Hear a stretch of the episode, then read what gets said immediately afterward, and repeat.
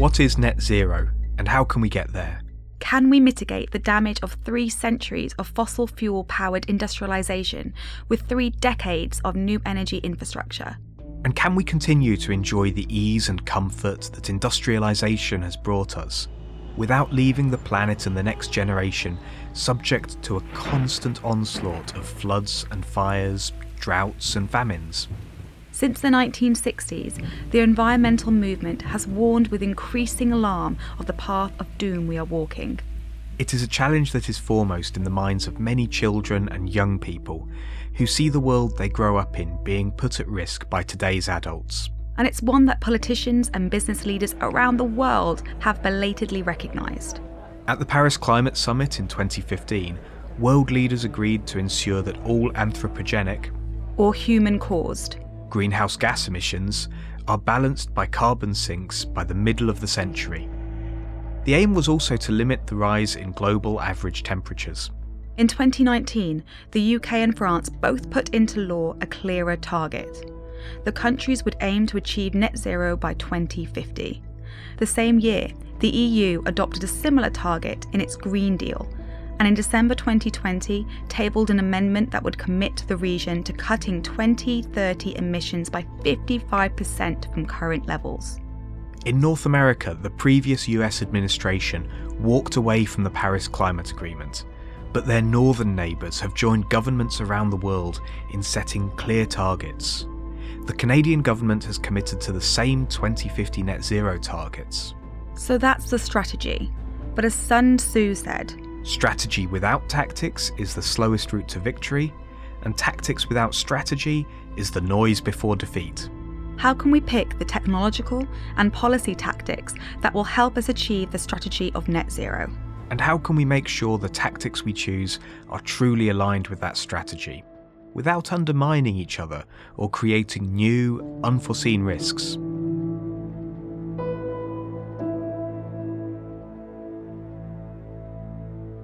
Hello and welcome to Engineering Matters. I'm Alex Conacher. And I'm Rian Owen.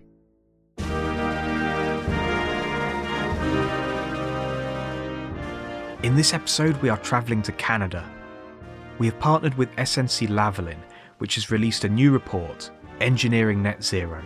In this report, it considers the steps needed for Canada to achieve its net zero aims. While Canada is rich in renewables, and indeed it already produces 80% of its electricity using non greenhouse gas sources, it, like countries around the world, has a daunting task in front of it. In order to reach net zero, Canada will need to electrify. Based on their study and their sources, the SNC report explains that Canada will have to triple its generation capacity from 500 terawatt hours in 2020 to 1500 terawatt hours in 2050. At the same time, Canadians will need to reduce their individual energy consumption. And the Canadian provinces, which play a significant role in development under the country's federal systems, will have to work together closely with each other and with the federal government in Ottawa. In a moment, we'll take a closer look at the details of SNC's recommendations and talk to their experts about the particular challenges Canada faces. But first, let's get to grips with some of the issues governments face around the world, with an expert at SNC's UK subsidiary. Here's Dave Cole. I'm director of the power business for uh, SNC Lavalin in UK and Europe, and I've also been working for a number of years on our engineering net zero work. Dave has a chart which you will find in the show notes. But before you look, we should probably offer a content warning. It's pretty scary. It shows the new power generation capacity added in the UK since the 1960s, and what will be needed in order for the country to reach net zero. On the historic side, you can see flurries of activity around different generating technologies. So to the left, you've got what what was commissioned and put on the bars generating electricity in that year. You can see how we built in sequence of technology. So we built coal, then we built nuclear, then we built gas, and then we built wind. At most, the highest I think it ever goes is around six gigawatts of generating capacity. And then you look at the right of the chart, which shows projected demand if the UK is to move to net zero. This is where the chart gets really scary. It looks like a cliff face, a huge jump in requirements. And just remember that 6 gigawatt historic maximum, and that for many years the UK added no new capacity. So now the UK needs to add 9 to 12 gigawatts per annum. And that was an estimate from the Committee for Climate Change. And in our Race to Net Zero paper, we, we did a bottom up assessment of that and said, yes, that looks about right. That's something we've never achieved before. And not only is it 9 to 12 gigawatts per annum, we're also probably going to have to build a lot of these technologies all at the same time in a system that's changing quite a lot. So I'm, pro- I'm building nuclear, I'm building wind, I'm probably going to need to build new gas with carbon capture and storage. I'm probably going to need to build a hydrogen infrastructure at the same time and decarbonize all the other demand stuff that we've talked about in terms of transport, heat, industry, etc. And you go, right, we're not going fast enough. Building that capacity will take skills and equipment, as well as material resources. It's not a question of government just pumping money into the problem. It's going to need huge numbers of people who plan for a working life building new generating capacity and can develop their skills for that career. And it's going to take construction and engineering firms, among many others, that can plan for and develop businesses serving the sector. The good news is that people are entering the business the ambition and the desire to be involved in making a difference and building a net zero world is really high in a lot of people that are joining our organization coming out of university. They want to join a business that's got a good understanding of it and they want to, to develop the skills that help achieve net zero. And you know, we've we've we've had some really good discussions with people joining our nuclear business who are going, this is this is great. You know, I, I want to be building nuclear power because it's zero carbon.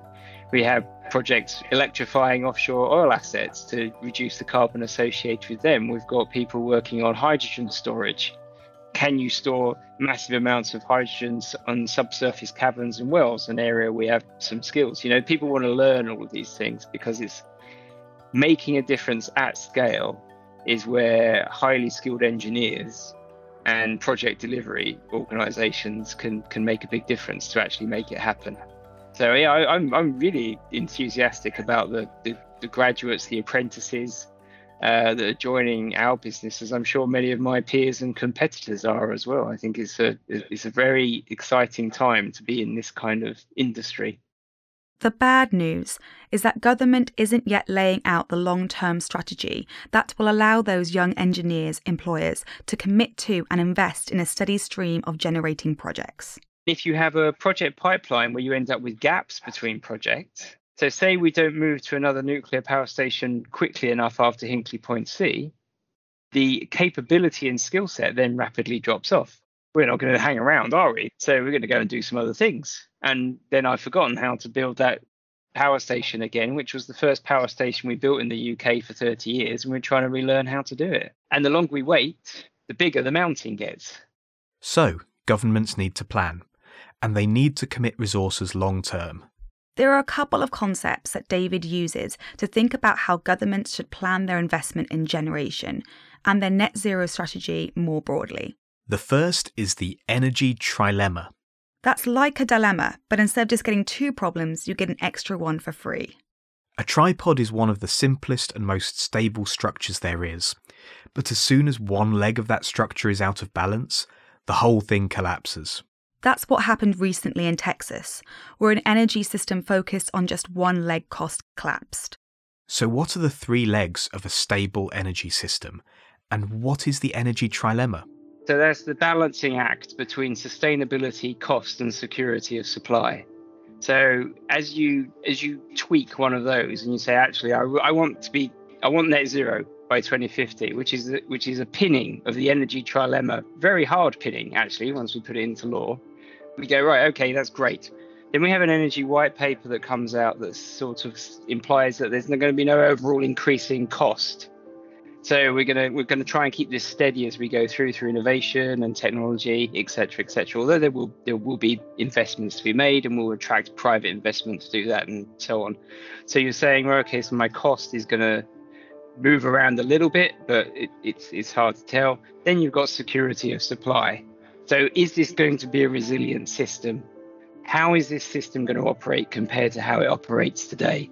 Am I going to have a system where demand side, I'm going to ask people to turn off using the electricity system because we haven't got enough?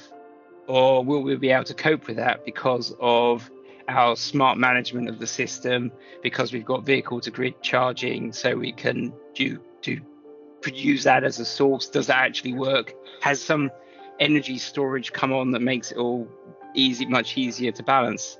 And what hazard are we designing to? I mean, Texas is a salutary lesson to us in resilience of something we take for granted. And the impact of climate change has an effect on our weather system, which means it's much harder to predict. And therefore, the you know the, the, the challenges our energy system faces become much harder to predict. So what what do you design to? Do you d- design to an extreme event or three quarters of a way there and then you go I'll just take I'll take the pain when it happens? To help plan for increased generating capacity, for reducing demand, and for balancing the three legs of the energy dilemma, Dave has another concept. He calls it the energy system architect, and it's something that he's explored in another white paper.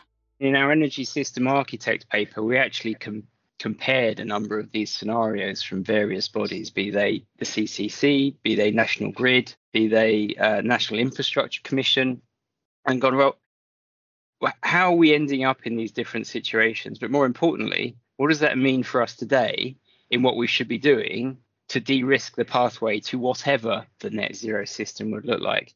And I think one of the roles as, as, as an engineer or as engineers is to simplify these things and go, all right, so we don't really know where we're going to end up. And it's based on a lot of assumptions. And those assumptions are not just about cost, they're about availability of skills, availability of raw materials, how the system might work, behavior of society and consumers in how they want to use energy and, and do they want to what they want to electrify and how we might decarbonize heat and transportation. You know, these these these are big have big effects on what we might do. So you go right, bring it back. What do we know?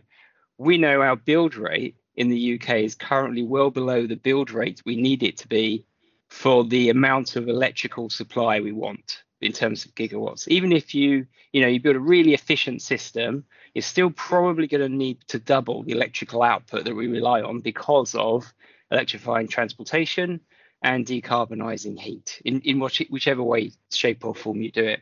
And given the things that are going to disappear over the next 10 years, over the next 10 years, we'll probably lose half of our gas turbines that are currently operational. We'll lose a fair bulk of our nuclear fleet, which is obviously zero carbon and, and quite a big help in terms of low carbon electricity. And we'll probably have to start looking at refurbishing some of the, the renewables that we've built over the past uh, couple of decades. So there's a lot, lot to do just to stand still, let alone start to build up. And around that, we've got to build a whole new infrastructure of potentially carbon capture and storage which we don't have any of yet in the UK, and also a fledgling hydrogen industry. And we're not entirely sure what we want to use that for yet, but let's build some and see how it goes. Once you have a rough idea of where your goal is, come back and make five and 10 year plans. To deliver those, Dave calls for an energy system architect, which sets intermediate milestones and coordinates all of the various parties.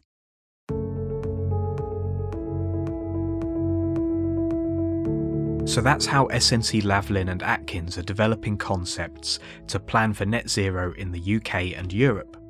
But how is the SNC Lavalin team in Canada using concepts like this to develop their engineering net zero proposals? And first of all, what is Canada? What are the characteristics of the country?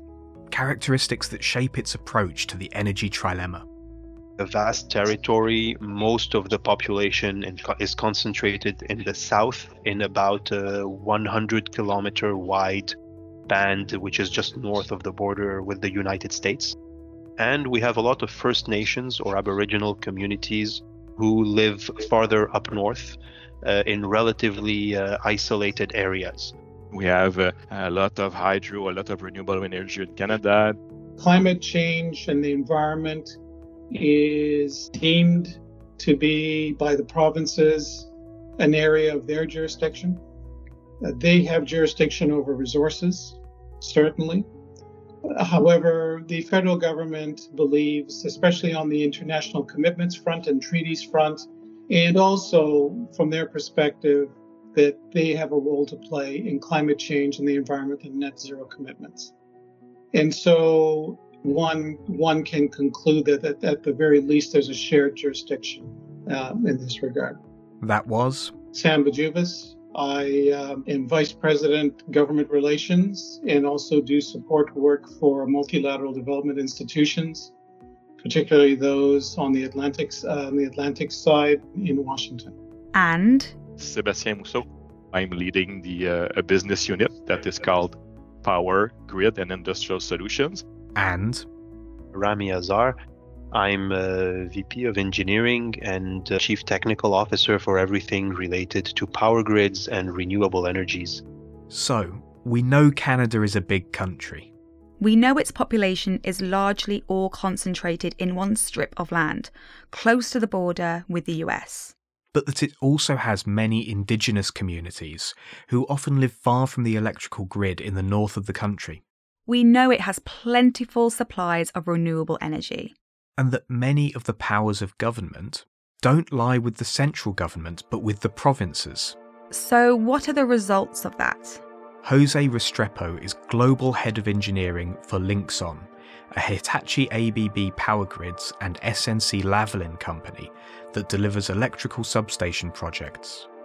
He explains how Canada's economic and political structure has shaped its electricity network.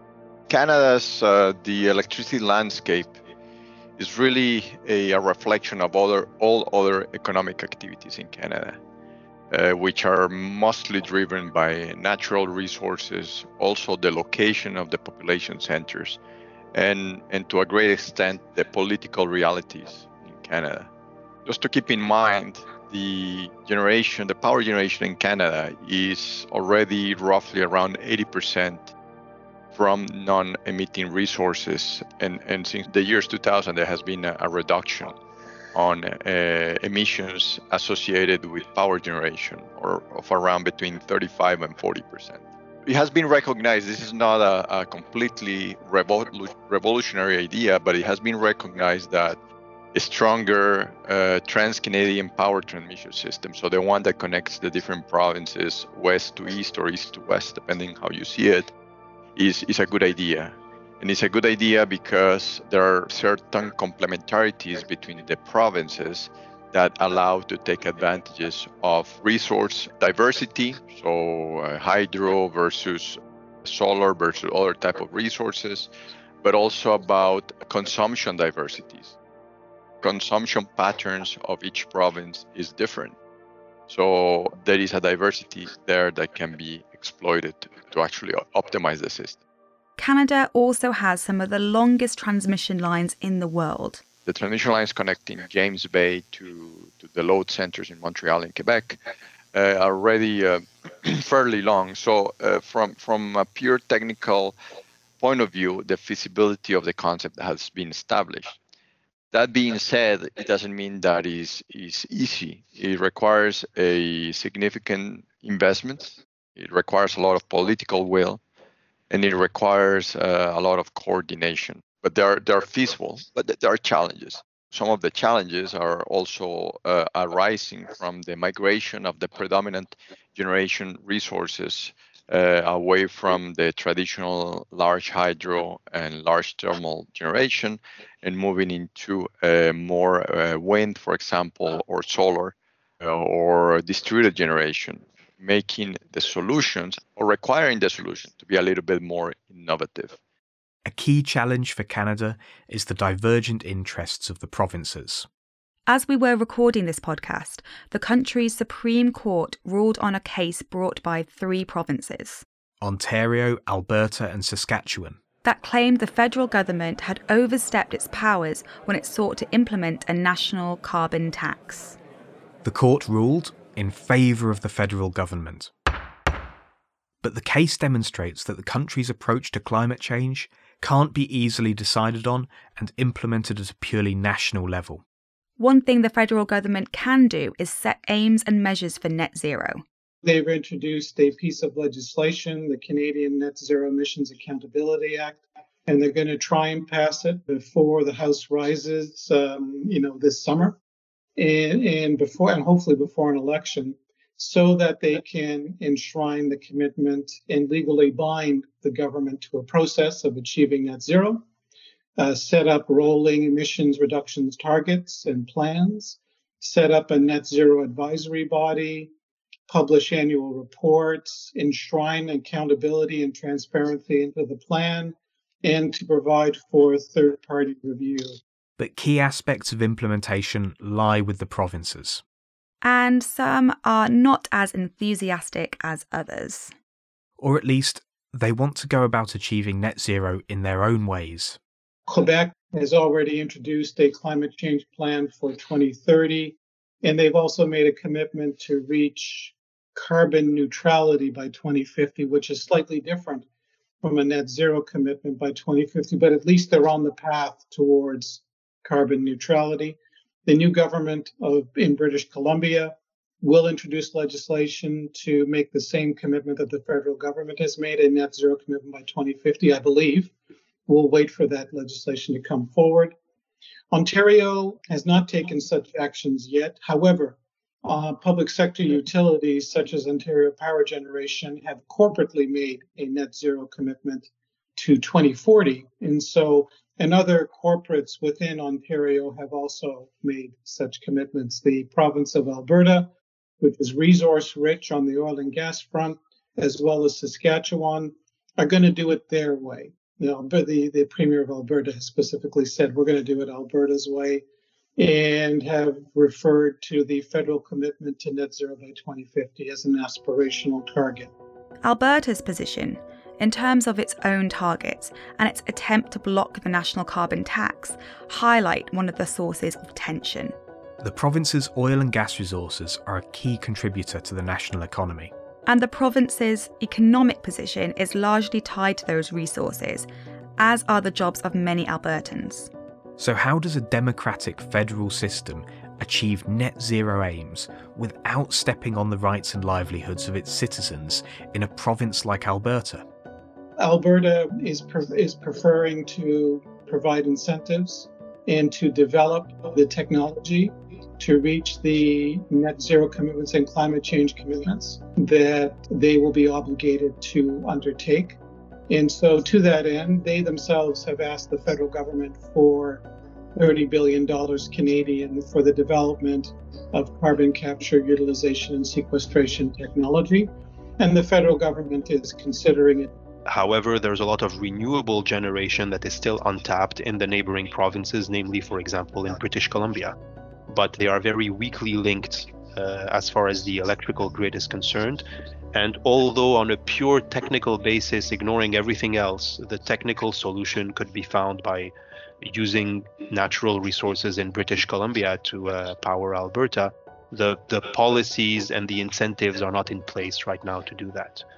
Uh, each province is looking after right now its own uh, economy and power and energy is a very uh, is a very provincial act in itself the technology related to the interconnection is very well known.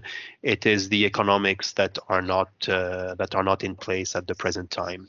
The federal government makes a commitment, but in the end, the implementation lies with the Canadian population and with the local governments, such as uh, city councils and provincial governments. So they have to take the commitment and make it their own, and there have got to be incentives to do this. One example Suppose Canada decides to develop some offshore wind generation, which is, for example, one of the main solutions for the UK net zero. Canada is exposed to two oceans on the east and on the west side, and is a very large country from one coast uh, to the next. So the wind resource is available in the Pacific and especially in the Atlantic. Some projects are being discussed in development. However, how would we get the electricity generated by wind to the load centers that are away from the coast?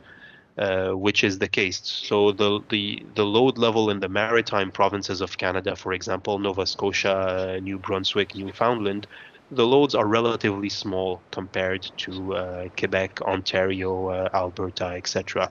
So we would need to be able to get that electricity from the coast to the inside of the country. So the Canadian provinces can't just consider their own position. And the national government can't impose a solution.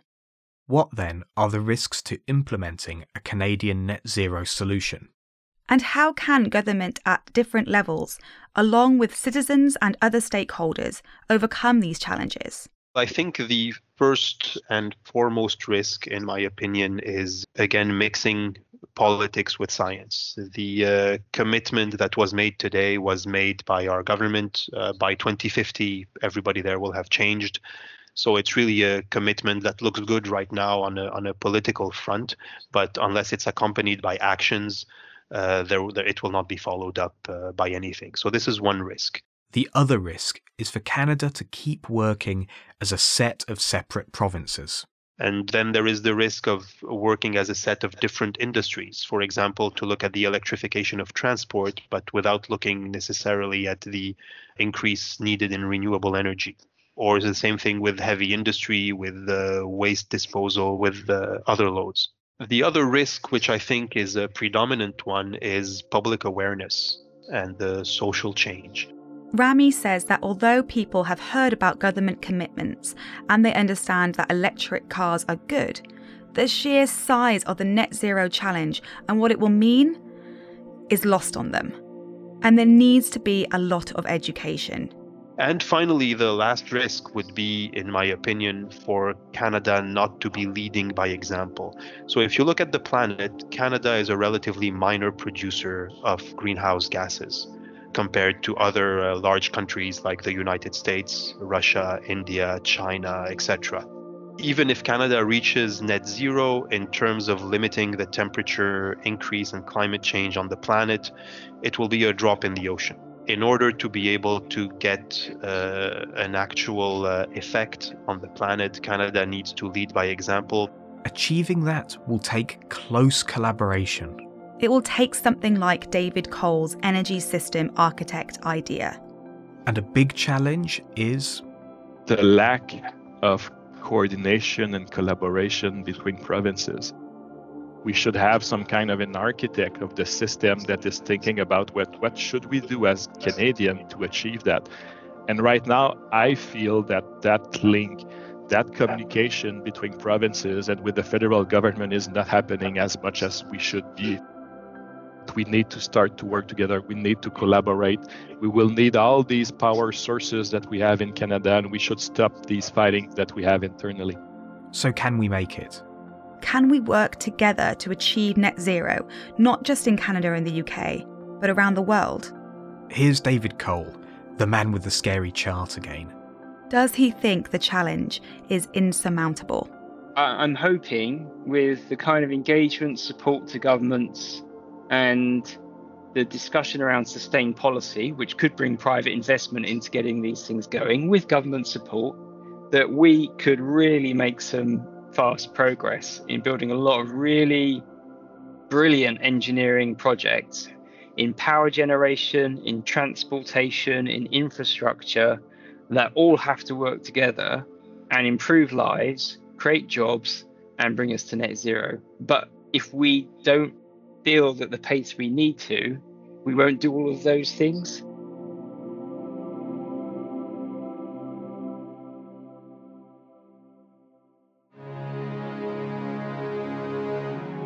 Engineering Matters is a production of Reby Media. Our producers are Alex Conacher, Bernadette Ballantyne, Rian Owen, Ross McPherson, John Young, Will North, Velo Mitrovic, and Tim Sheehan. This episode was written by Will North. Editing and hosting was by me, Alex Conacher. My co host was Rian Owen. Sound engineering by Ross McPherson. Series supervision by John Young. And our own shining example is Rory Harris. Special thanks to our episode partner, SNC Lavalin. Thank you for listening. You can find us on all podcast apps, on our website, engineeringmatters.reby.media, on Twitter, and on LinkedIn.